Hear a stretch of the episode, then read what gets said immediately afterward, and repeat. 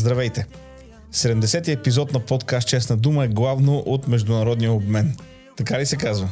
Днес ще разгледаме новоговорът на американската администрация. Недостигът на стоки в магазините в Америка и Великобритания, терористичните атаки в Европа, зависимостта на САЩ от Китай и китайските стоки. Светът гори, економиката върви надолу, инфлацията расте, а Джо Байден го няма. Крие се.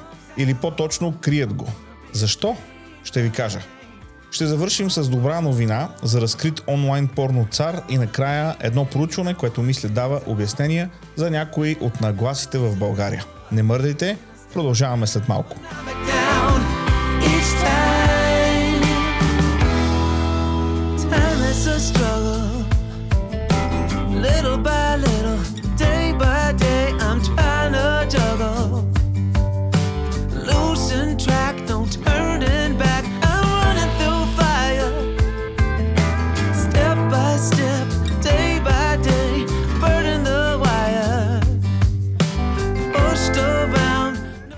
В Америка набира скорост една неочаквана криза. Цените растат. Работодателите не могат да намерят достатъчно служители.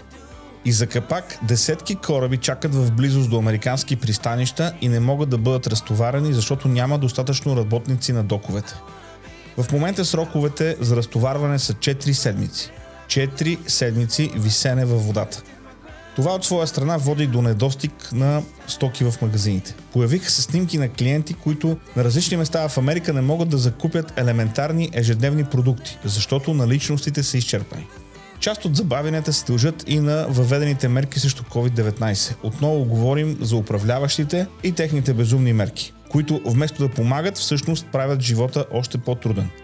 Притеснително звучат и оценките на експерти, които казват, че положението ще става още по-лошо. И както винаги, най-силно ударени са малките и семейните фирми. Тече поредното укрупняване на бизнеси. Малките изчезват, а големите стават още по-големи. Едно от най-шокиращите изявления на Иан Райт, председател на Food and Drink Federation, е, че този режим на работа може да стане постоянен. С други думи, свиквайте с недостига. Какво става, другари? В социализъма ли ще се връщаме?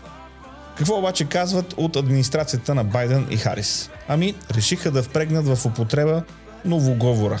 Да, онзи новоговор от 1984 на Орвел, който се използва не за информация, а за пропаганда – за да бъдат хората просто объркани и да спрат да задават въпроси. Ето, например, Джен Псаки, говорител на Белия дом, на въпрос от CNN защо има недостиг на храни и защо цените се вдигат, отговори.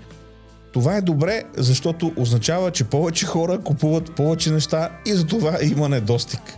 Ма аз това обяснение съм го чувал. Едно време в соца ни обясняваха, че всичко е наред, економиката е бомба, а банани няма по магазините, защото са били изкупени от много хора. Банани имаше само по нова година. И много малко хора ги купуваха. Ето, да си призная, моите родители имаха приятели, които работеха в магазин за плодове и зеленчуци.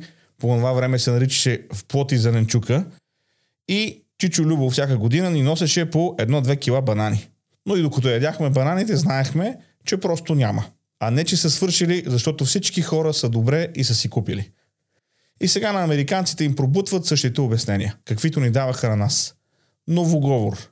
Казват ти, че има, но ти трябва да разбираш, че няма. Но да казваш, че има.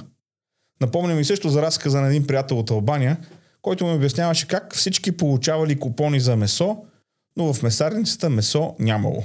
И след това минава човек от партията и пита. Купихте ли си месо? Ако кажеш да, ще те питат откъде.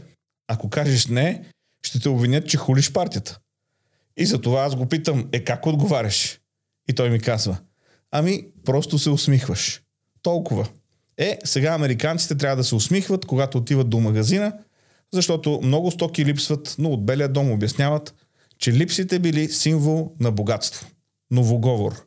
В своя статия Дейвид Голман от Asia Times констатира, че след слизането на Тръмп от власт, вносът от Китай се е качил с 31% до умопомрачителните 635 милиарда долара на година. Не случайно му казват China Joe.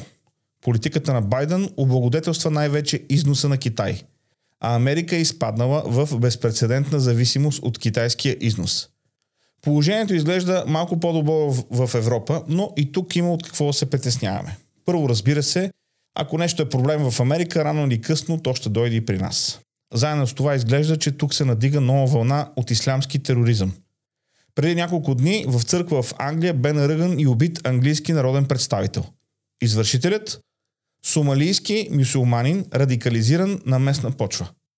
Преди две седмици в Норвегия новоповярвалият датски мюсюлманин Еспен Андерсен Братен уби с лък и стрели пет човека. Четири жени и един мъж бяха жертвите в тази атака.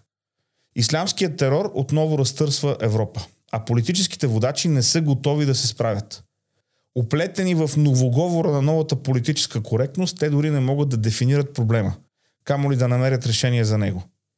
И така всичко се отлага просто до следващия път, следващата атака, следващото убийство, следващия атентат. Радикалните имами продължават да проповядват омраза с държавни пари. Европа е пълна и продължава да се пълни с млади, изстрадали и отчаяни мъже от Близкия изток и е просто въпрос на време някой от тях да бъде забаламосан и превърнат в ходещо оръжие. А безмозъчните политици продължават да говорят за исламофобия, хомофобия и въобще ред още напълно измислени фобии. Това е проблем и той няма да се реши от само себе си. В кризисни ситуации политиците говорят глупости. Това се е превърнало в спорт. А безспорният шампион в този спорт е именно Джо Байден, който изрича толкова много безумия, че е трудно да се хванат всичките. И това е при условие, че от началото на своя мандат е дал само 10 самостоятелни интервюта с журналисти. За сравнение, за същия период на първата си година като президент Тръмп е дал 50 интервюта. Това е статистиката. Ясно е, че Байден не го пускат да говори, защото не го знаят какво ще изпусне. Ясно е, че трябва да е обгрижен медикаментозно, за да издържи цяло едно интервю. И за това карат на принципа мълчанието е злато. А какво казват пазителите на свободата? Имам предвид, разбира се, така наречените журналисти. Нищо. Журналистите в Америка нямат проблем. Е, има там един-двама досадници, но като цяло всичко си е наред. Е, ще видим колко е наред на предстоящите междинни избори. В света все пак има и добри новини. Разкриха собственика на един от най-популярните порно сайтове. Защо това е добра новина? Защо това е важно? В епизод 50 на подкаста Озаглавен порно говоря за дългогодишното разследване, което накрая намира собственикът на Pornhub. Това дава възможност на жертви на сексуално насилие, изнудване и трафик да търсят правата си по съдебен ред – основното оръжие в една правова държава. 11 месеца по-късно са ясни още двама от големите собственици на порно сайтове – Олег Нетепенко и Дмитрий Гусев са фактическите собственици на Хикс Хамстер, като участието им е 90 на 10 и е замаскирано зад почти 10 фирми и корпорации. В свое разследване продължило месеци немското издание Шпигел повдига завесата на един тъмен, на един кошмарен бизнес с човешки души. Сега, когато вече има яснота, е отворен пътят за съдебни дела срещу собствениците. Защо това е важно, може да чуете в 50-ти епизод.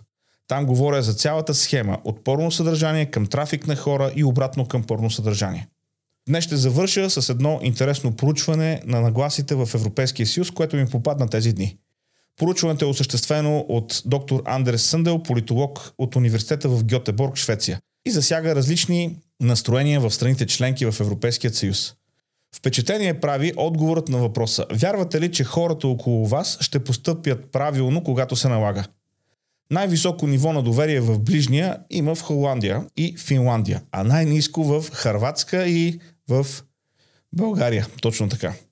На въпроса ще постъпи ли Бай Иван правилно, когато трябва, Бай Пешо е отговорил с не. Ама такова тъмно-червено не е на картата, че направо свят ще ви се завие.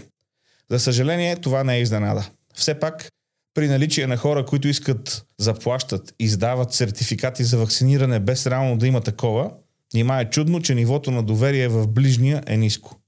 Ами, всеки знае, че това, което става с сертификатите, става с прегледите за коли, с хоспитализациите, с детските градини, с краденето на ток и какво ли още не. Ниското доверие е напълно изработено и заслужено.